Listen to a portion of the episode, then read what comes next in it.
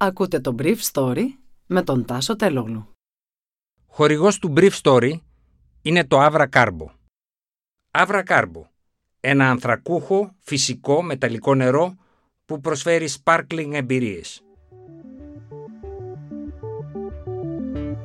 Καλημέρα σας. Σήμερα είναι 3η 9 Νοεμβρίου 2021 και θα ήθελα να μοιραστώ μαζί σας αυτά τα θέματα που μου έκανε εντύπωση πέντε φορές περισσότερα κρούσματα χθες από πέρσι τον Νοέμβριο και 80% αύξηση των διασωληνωμένων με 6 στους 10 πολίτες εμβολιασμένους. Κλείσαν κλινικές από μόλυνση υγειονομικών. Το καθεστώς Λουκασέγκο με τις ευλογίες της Μόσχας και της Άγκυρας δείχνει τα δόντια του στην Πολωνία χρησιμοποιώντας πρόσφυγες και μετανάστες σε ευρυδικό πόλεμο. Σήμερα ανακοινώνουμε 1.400 νέα κρούσματα του νέου ιού στη χώρα. 239 συμπολίτες μας νοσηλεύονται διασωληνωμένοι. Η διάμεση ηλικία τους είναι τα 66 χρόνια. Έχουμε ακόμα 41 καταγεγραμμένους θανάτους και 825 θανάτους συνολικά στη χώρα. Αυτή ήταν η έκθεση της επιδημιολογικής επιτήρησης της χώρας πέρσι στις 9 Νοεμβρίου του 2021, αφορούσε την 8 Νοεμβρίου. Χθες τα κρούσματα πέρασαν για πρώτη φορά τις 7.000. Έφτασαν τις 7.335 με λιγότερα τεστ από ό,τι προχθές. Τα τεστ έφτασαν τις 114.000 και η θετικότητα ήταν 6,41%. Ο αριθμός των ασθενών που νοσηλεύονταν διασωληνωμένοι είναι 477. Η διάμεση ηλικία τους είναι τα 65 χρόνια. 81,3% έχει υποκείμενο νόσημα ή και ηλικία 70 ετών και πάνω. Μεταξύ των ασθενών που νοσηλεύονται διασυλληνωμένοι, και αυτό το στοιχείο δεν υπήρχε πέρσι, 402 ή το 84,28% είναι ανεμβολίαστοι ή και μερικώς εμβολιασμένοι με μία δόση και 75 δηλαδή το 15,72% είναι πλήρως εμβολιασμένοι. Στο Βόλο και στο νοσοκομείο γεννηματάς της Αθήνας κλινικές έκλεισαν εξαιτίας της διασποράς του κορονοϊού σε προσωπικό που βρέθηκε θετικό. Στο Βόλο, από κάποιο συνοδό, ενώ στο ίδιο νοσοκομείο, ο εισαγγελέα αναγκάστηκε να δώσει παραγγελία για να διασωληνωθεί μια 70χρονη που δεν το ήθελε. Όπως μετέδωσε η ΕΡΤ1, πρόκειται για μια 70χρονη η οποία νοσούσε με κορονοϊό και έπρεπε να διασωληνωθεί. Μάλιστα, η ηλικιωμένη γυναίκα λιποθύμησε στο διάδρομο του νοσοκομείου, αρνούμενη να διασωληνωθεί, όπως είπε ο πρόεδρος των νοσοκομιακών γιατρών, Νίκος Χαυτούρας. Ο ίδιος επικοινώνησε με την εισαγγελία του Βόλου και έδωσε την εντολή να διασωληνωθεί η ασθενής. Πάντως, εφόσον ένας ασθενής δεν θέλει να διασωληνωθεί και έχει τις αισθήσεις του σε λειτουργία, είναι αμφίβολης νομιμότητας η επιμονή του ιατρικού προσωπικού να τον διασωληνώσει, ακόμα και με εισαγγελική παραγγελία. Η αναπληρώτρια Υπουργός Υγείας, κυρία Μίνα Γκάγκα, βρέθηκε χθες στη Λάρισα, όπου γέμισαν στο Πανεπιστημιακό Νοσοκομείο 120 κρεβάτια έναντι 140 πέρσι. Σιγά σιγά κινούμαστε προς τα νούμερα του Νοεμβρίου του 2020, που είπε διευθυντής κλινικής. Η κυρία Γκάγκα θα πάει σήμερα στο Βόλο, όπου το νοσοκομείο έχει καταρρεύσει, έχοντας λιγότερο προσωπικό από πέρσι τον Νοέμβριο.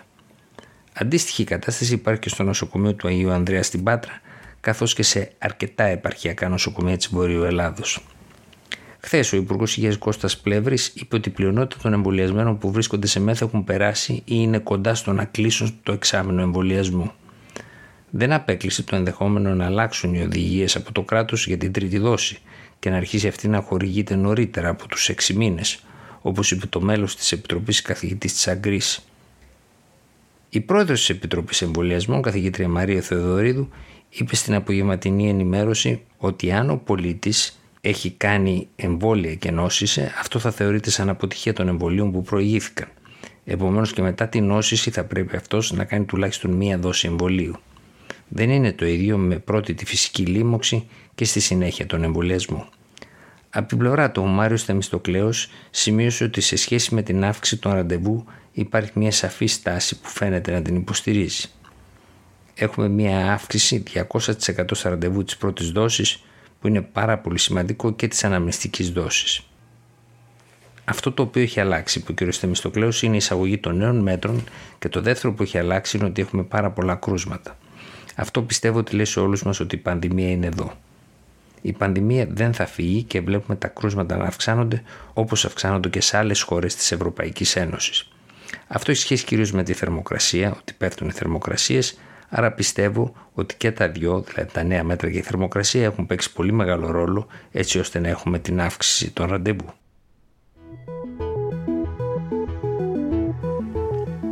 Πριν από μερικές μέρες, ένας Πολωνός δημοσιογράφος εμφανίστηκε σε ένα γραφείο ταξιδιών στην Πυρήτο.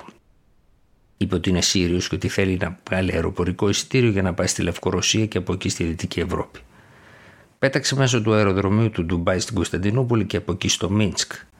Εκεί τον υποδέχτηκαν διακινητές υπό τη διακριτική προστασία του κράτους και τον πρόθεσαν στα σύνορα της Πολωνίας με τη Λευκορωσία με τον ίδιο τρόπο που προωθούσαν πρόσφυγες και μετανάστες στα σύνορα της Λευκορωσίας με τη Λιθουανία τις προηγούμενες εβδομάδες. Τις προηγούμενες μέρες το καθεστώς του Μίνσκ συγκέντρωσε χιλιάδες δυστυχισμένους στους κεντρικούς δρόμους της πρωτεύουσας της Λευκορωσίας, όπου η θερμοκρασία είναι συχνότητα πλέον μονοψήφια. Μάλιστα στα σύνορα κάποιοι από τους μετανάστες πέθαναν από το κρύο. Ο στόχος είναι να εξαπολυθούν αυτοί οι μετανάστες και οι πρόσφυγες προς τα σύνορα της Πολωνίας. Η περιοχή γύρω από το εμπορικό κέντρο Γκαλέρια του Μίνσκ λέγεται από τους ντόπιους πλέον Μικρή Βαγδάτη. Και στα ανατολικά γερμανικά σύνορα με την Πολωνία συγκεντρώθηκαν τον προηγούμενο μήνα 4.500 πρόσφυγες που προέρχονταν από το Μίνσκ και κατάφεραν να περάσουν τα σύνορα Πολωνίας-Γερμανίας χωρίς να τους αντιληφθεί κανείς. Οι πρόσφυγες αυτοί καταμετρήθηκαν μόνο αφού οι ντόπιοι τηλεφώνησαν την αστυνομία σε περιοχές που είναι αραιοκατοικημένες στην Ανατολική Γερμανία. Από αυτούς τους πρόσφυγες, ένας Ιρακινός είχε έρθει το 2015 στη Γερμανία και από εκεί στη Σουηδία για να γυρίσει στο Ιράκ επειδή πέθανε ο πατέρας του και να επιστρέψει τώρα στην Ευρώπη καταβάλλοντας το κύκλωμα που τον έφερε 6.000 δολάρια. Χθες το βράδυ στη Βαρσοβία συναντήθηκε ο πρόεδρος της Πολωνίας, Ατζέ Ντούντα, ο Πρωθυπουργός Ματέος Μοραβιέτσκι με τον ισχυρό άντρα της χώρας Γιάροσλαβ Κατσίνσκι και τους Υπουργούς Εσωτερικών Άμυνας καθώς επίσης και τους αρχηγούς των μυστικών υπηρεσιών. Η Πολωνία έχει στείλει εκατοντάδες στρατιώτες και αστυνομικούς στα σύνορά της με τη Λευκορωσία που έχουν μήκος 400 χιλιόμετρα. Συνολικά πρόκειται για μια δύναμη που πλησιάζει τις 15.000 άντρες. Ο Υπουργός Αμήνης της χώρας Μάριος Μπλάζεκ είπε ότι η Πολωνία είναι έτοιμη να υπερασπιστεί τα σύνορά της προς τη Λευκορωσία παρά το γεγονός ότι αρκετές χιλιάδες από τους μετανάστες και τους πρόσφυγες έχουν καταφέρει να περάσουν από τα πολωνικά σύνορα. Αυτοί προωθούνται δυτικότερα στη Γερμανία. Το Σεπτέμβρη ο Πρωθυπουργός της Πολωνίας Ματέος Μοραβιέτσκι κατηγόρησε το Μίτσκ και τη Μόσκα ότι οργανώνουν από κοινού τον πρωτότυπο αυτό ευρυδικό πόλεμο έχουμε να κάνουμε με μια επιχείρηση που οργανώνεται από το Μίνσκ και τη Μόσκα, είπε ο Μοραβιέτσκι. Κανένας δεν πιστεύει ότι ο δικτάτορας της Λευκορωσίας, Αλεξάνδρ Λουκασέγκο, δρά από μόνος του. Δουλεύει με πολύ μεγάλη αποφασιστικότητα με τη Μόσκα για να προωθήσει δεκάδες χιλιάδες μεταναστών από τη Μέση Ανατολή και την Αφρική προς την Ευρώπη. Ήδη στα τέλη Οκτωβρίου ο πρώην υπάλληλος των υπηρεσιών ασφαλείας του λευκορωσικού κράτους Αλεξάνδρ Αζάροφ είπε στην πολωνική γκαζέτα Βιμπόρτσα ότι το λαθρεμπόριο με τους μετανάστες στα πολωνικά σύνορα είναι μια κοινή επιχείρηση του καθεστώτος του Λουκασέγκο με τη ρώσικη μυστική υπηρεσία FSB.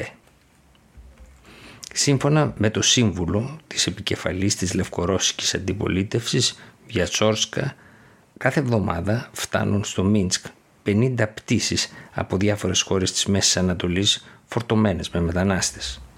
Στη Μόσχα, η εκπρόσωπος του Υπουργείου Εξωτερικών Μαρία Ζαχάροβα επιβεβαίωσε τις προηγούμενες μομφές. Η Βαρσοβία, είπε η κυρία Ζαχάροβα, πήρε ενεργά μέρος στην καταστροφή του Ιράκ. Περισσότεροι από 2.000 Πολωνοί στρατιώτες μπήκαν σε ένα κυρίαρχο κράτος για να κτίσουν τη δημοκρατία.